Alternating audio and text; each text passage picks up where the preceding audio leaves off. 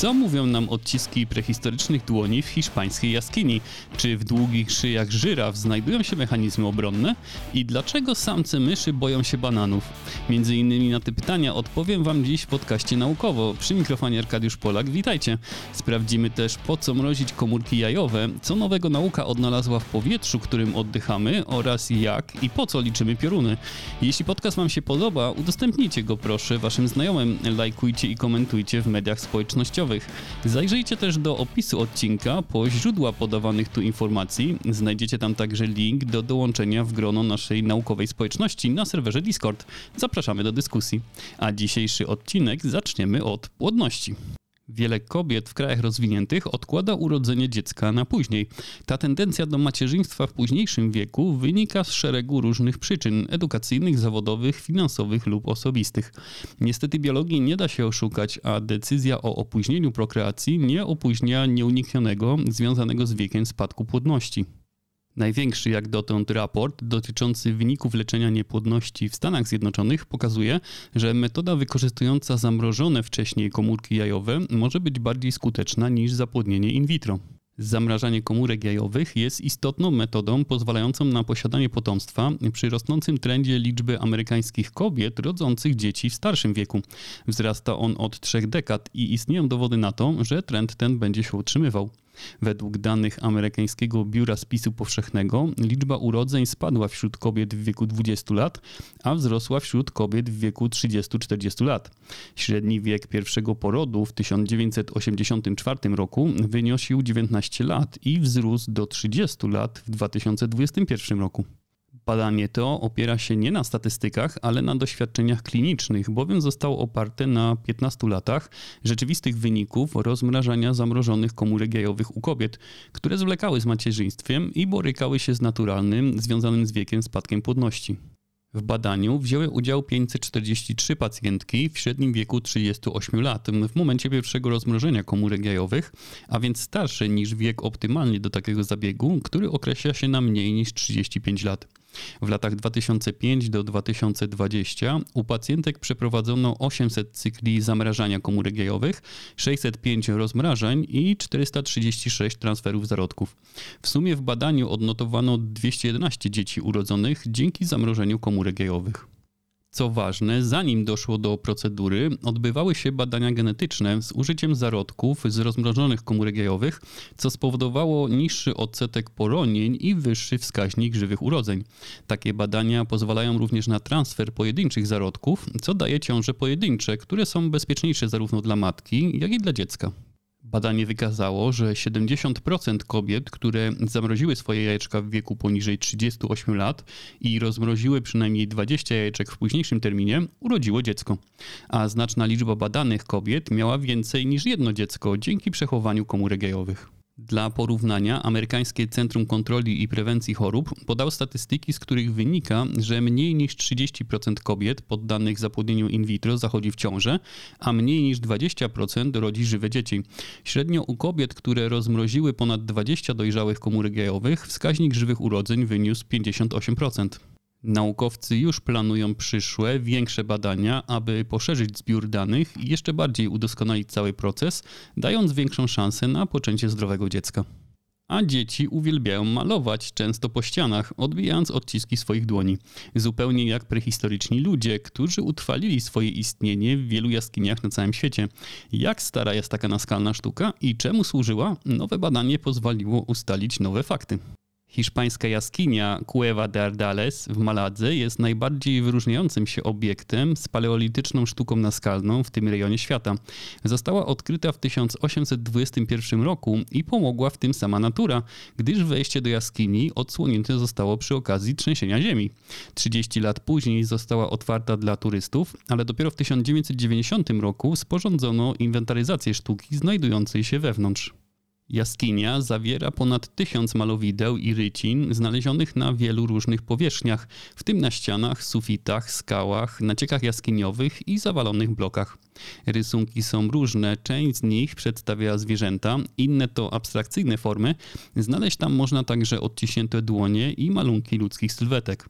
Zwykle w kolorze czerwonym, gdyż używano do ich tworzenia ochry, choć kilka z malunków wykonano w czarnych barwach przy użyciu węgla drzewnego.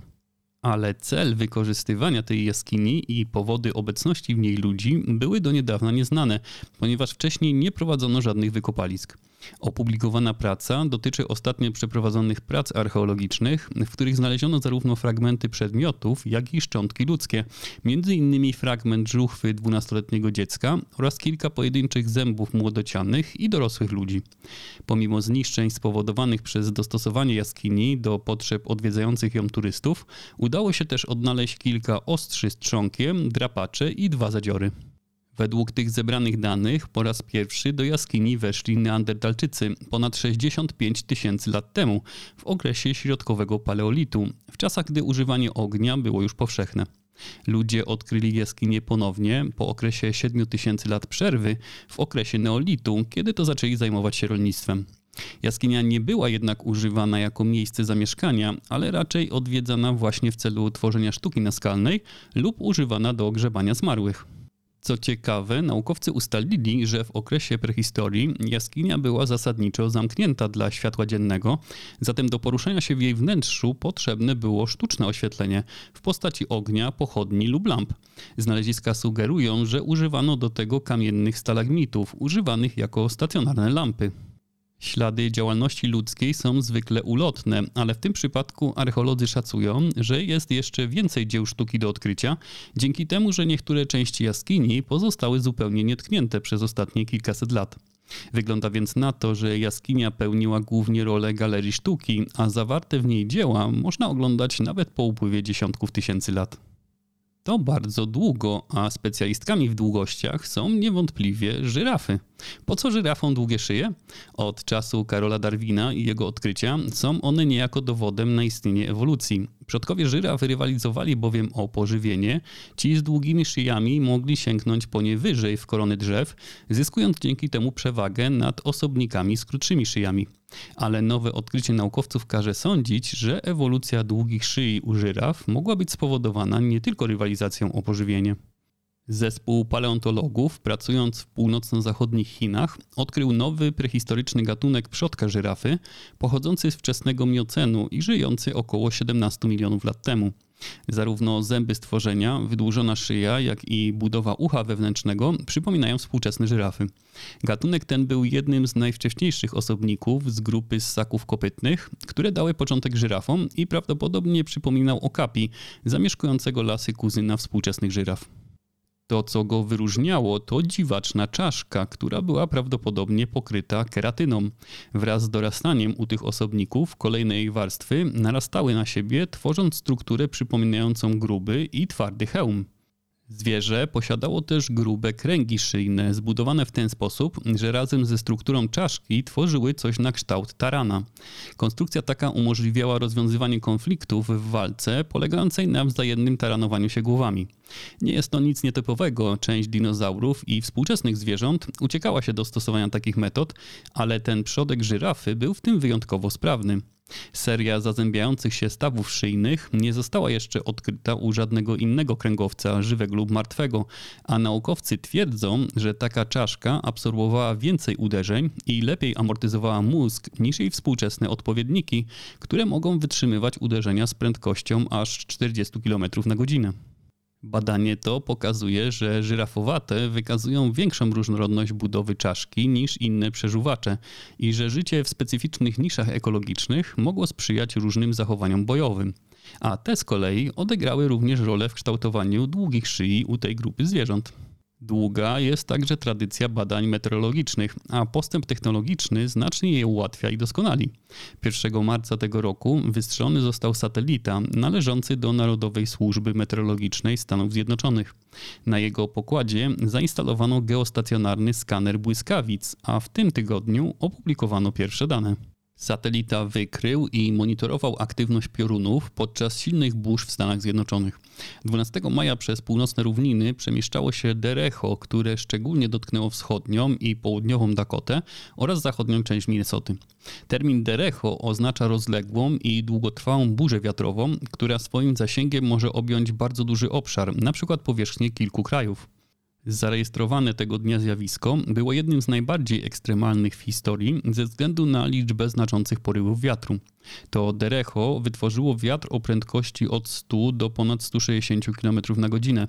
Potwierdzono również występowanie kilku tornad na dużym obszarze, w wyniku których 2 osoby zginęły. Nowe urządzenie ma na celu monitorowanie takich zjawisk przez detekcję wyładowań atmosferycznych nad Ameryką Północną i przyległymi regionami oceanicznymi, ujawniając zasięg wyładowań atmosferycznych i odległość, jaką przebywają, zarówno wewnątrz chmur, pomiędzy nimi, jak i z chmur do Ziemi. Gwałtowny wzrost całkowitej aktywności piorunów często poprzedza tornada, a dane satelitarne pozwalają prognostykom wykrywać burze aktywne elektrycznie, określać zasięg zagrożenia piorunowego, identyfikować burze wzmacniające się i słabnące, monitorować rozwój burz oraz uzupełniać dane radarowe tam, gdzie zasięg jest słaby. Urządzenia tego typu mają ogromny wpływ na każdego, kto podróżuje samolotami, ponieważ rozległe zjawiska pogodowe stanowią szczególne wyzwanie dla przemysłu lotniczego. Większa liczba błyskawic obserwowana przez satelitę występuje podczas burz z prądami wznoszącymi i opadającymi, które stanowią poważne zagrożenie dla samolotów. Obrazy satelitarne pomagają pilotom i kontrolerom ruchu lotniczego kierować lotami tak, aby zmaksymalizować bezpieczeństwo lotów. Ten przykład pokazuje, że nauka cały czas stara się doskonalić metody, a czasem, jak pokaże kolejne badanie, uzupełnia wiedzę nawet dotyczącą środowisk, o których, jak nam się dotąd wydawało, wiemy już bardzo wiele. Nowe badanie spowodowało bowiem, że chemicy będą musieli ponownie przemyśleć procesy zachodzące w ziemskiej atmosferze. Przez długi czas sądzono, że wodoronatręki, związki chemiczne zawierające atom wodoru i 3 atomy tlenu, są zbyt niestabilne, aby mogły długo przetrwać w warunkach atmosferycznych. Nowa praca wskazuje, że miliony ton tych niezwykle reaktywnych związków chemicznych mogą pozostawać w atmosferze przez kilka godzin i reagować z innymi związkami w atmosferze, co może mieć wpływ na zdrowie ludzi i globalny klimat. Najprostszym i najbardziej rozpowszechnionym wodorotlenkiem jest woda, mająca 2 atomy wodoru i 1 atom tlenu, czyli H2O. Innym, którego prawdopodobnie często używasz, jest nadtlenek wodoru, H2O2, który ma 2 atomy tlenu i jest powszechnie stosowany jako wybielacz lub środek dezynfekujący. Dodatkowy atom tlenu sprawia, że wiele nadtlenków jest bardzo łatwopalnych, więc są one czasem stosowane jako składnik paliw rakietowych. Kolejnym etapem są wodoronatręki ROOH, które mają 3 atomy tlenu połączone ze sobą, co sprawia, że są jeszcze bardziej reaktywne niż nadtlenki. Wiadomo, że nadtlenki mogą powstawać w wyniku reakcji chemicznych zachodzących w atmosferze, ale do tej pory nie było wiadomo, że mogą się tam również tworzyć wodoronatręki, choćby na krótki czas, zanim rozpadną się na mniej reaktywne związki chemiczne. W nowym badaniu naukowcy szacują, że około 11 milionów ton wodorotlenków powstaje w atmosferze każdego roku jako produkt jednej z najbardziej powszechnych reakcji – utlenienia izoprenu, substancji wytwarzanej przez wiele roślin i zwierząt, która jest głównym składnikiem kauczuku naturalnego. To odkrycie stanowi kolejny krok w poznawaniu procesów i składu atmosfery, tak dla nas ważnej, i stawia przed badaczami kolejne pytania. Czy możliwe jest również, że wodoronatręki mogą mieć wpływ na nasze płuca, kiedy oddychamy powietrzem, które zawiera je w bardzo niskich stężeniach? Badanie przyniosło zatem nową wiedzę, ale też natychmiast postawiło nowe pytania. Czasem naukowe pytania są bardzo intrygujące i pojawiają się przypadkiem. Tak było w sytuacji, gdy naukowcy zaczęli się zastanawiać, dlaczego myszy boją się bananów. Każdy się czegoś boi, strach jest wpisany w biologię i służy konkretnym celom, na przykład powstrzymuje organizmy przed robieniem rzeczy mogących im potencjalnie zaszkodzić. Trudno sobie jednak wyobrazić zagrożenie, jakie samcom myszy niosą banany. O co więc chodzi? Wszystko zaczęło się od przypadku. Pierwsza autorka pracy, Sara Rosen, badała ból u ciężarnych myszy, gdy jej kolega zauważył, że samce zachowują się dziwnie. Gryzonie wydawały się być agresywne i było to zachowanie nietypowe, ale naukowcy nie widzieli przyczyn mogących je wywoływać. Zaczęto sprawdzać różne hipotezy. Umieszczono samce przed ciężarnymi myszami, ale sama obecność nie spowodowała takich efektów. Podobnie jak podstawienie samcom zabrudzonej ściółki pochodzącej od dziewiczych samic myszy. W końcu sparowano samce myszy z zabrudzoną ściółką ciężarnych myszy, w wyniku czego agresywne zachowanie samców wzrosło. Coś musiało zatem znajdować się w ściółce. Naukowcy zbadali ją i zidentyfikowali związki charakterystyczne dla moczu ciężarnych i karmiących myszy, wśród nich octan N-petylu. Ten sam związek znajduje się również w bananach, powodując ich charakterystyczny zapach. Samce myszy, które wąchały octan N-petylu, miały wyższy poziom hormonu stresu, kortyzolu, stąd wynikały ich agresywne zachowania obronne. Obniżył się również ich próg bólu, co oznacza, że gdyby myszy musiały walczyć, odczuwałyby ból w minimalnym stopniu. Zespół naukowców ma też hipotezę, dlaczego ten bananowy zapach tak działa na męską część populacji. Okazuje się, że przyczyną może być strach. Samce myszy wykształciły te reakcje na zapach, aby przypadkiem nie wtargnąć do gniazda samicy, co mogłoby spowodować, że zostałyby zaatakowane przez chroniącą je mysią mamę. Okazuje się, że badanie ma też inne konsekwencje. Takie gwałtowne, agresywne zachowania wśród samców na skutek aromatu banana mogą zostać wywołane w laboratoriach, które często używają myszy do badań w sposób nieświadomy i przypadkowy. I może to zakłócić inne doświadczenia, których wyniki mogłyby zostać zafałszowane i źle zinterpretowane tylko dlatego, że ktoś wniósł do laboratorium owoc na drugie śniadanie. Świetnie to pokazuje, jak nauka musi być uważna, brać pod uwagę szereg różnych czynników, czasem pozornie nieistotnych, oraz przestrzegać reżimu badań, aby nie miały na nie wpływu czynniki zewnętrzne. Żadne czynniki zewnętrzne nie wpływają też na audycję podcastu naukowo, dzięki temu, że wspieracie go dobrowolnymi wpłatami w serwisie Patronite, do czego wszystkich zachęcam. Podobnie jak do lektury kolejnych ciekawych artykułów naukowych z zagranicznej prasy, które znajdziecie na stronie naukowo.net, przetłumaczone na język polski. Wszystkie linki znajdziecie w opisie odcinka, a ja dziękuję dziś za uwagę, życzę pięknego weekendu i do usłyszenia w środę.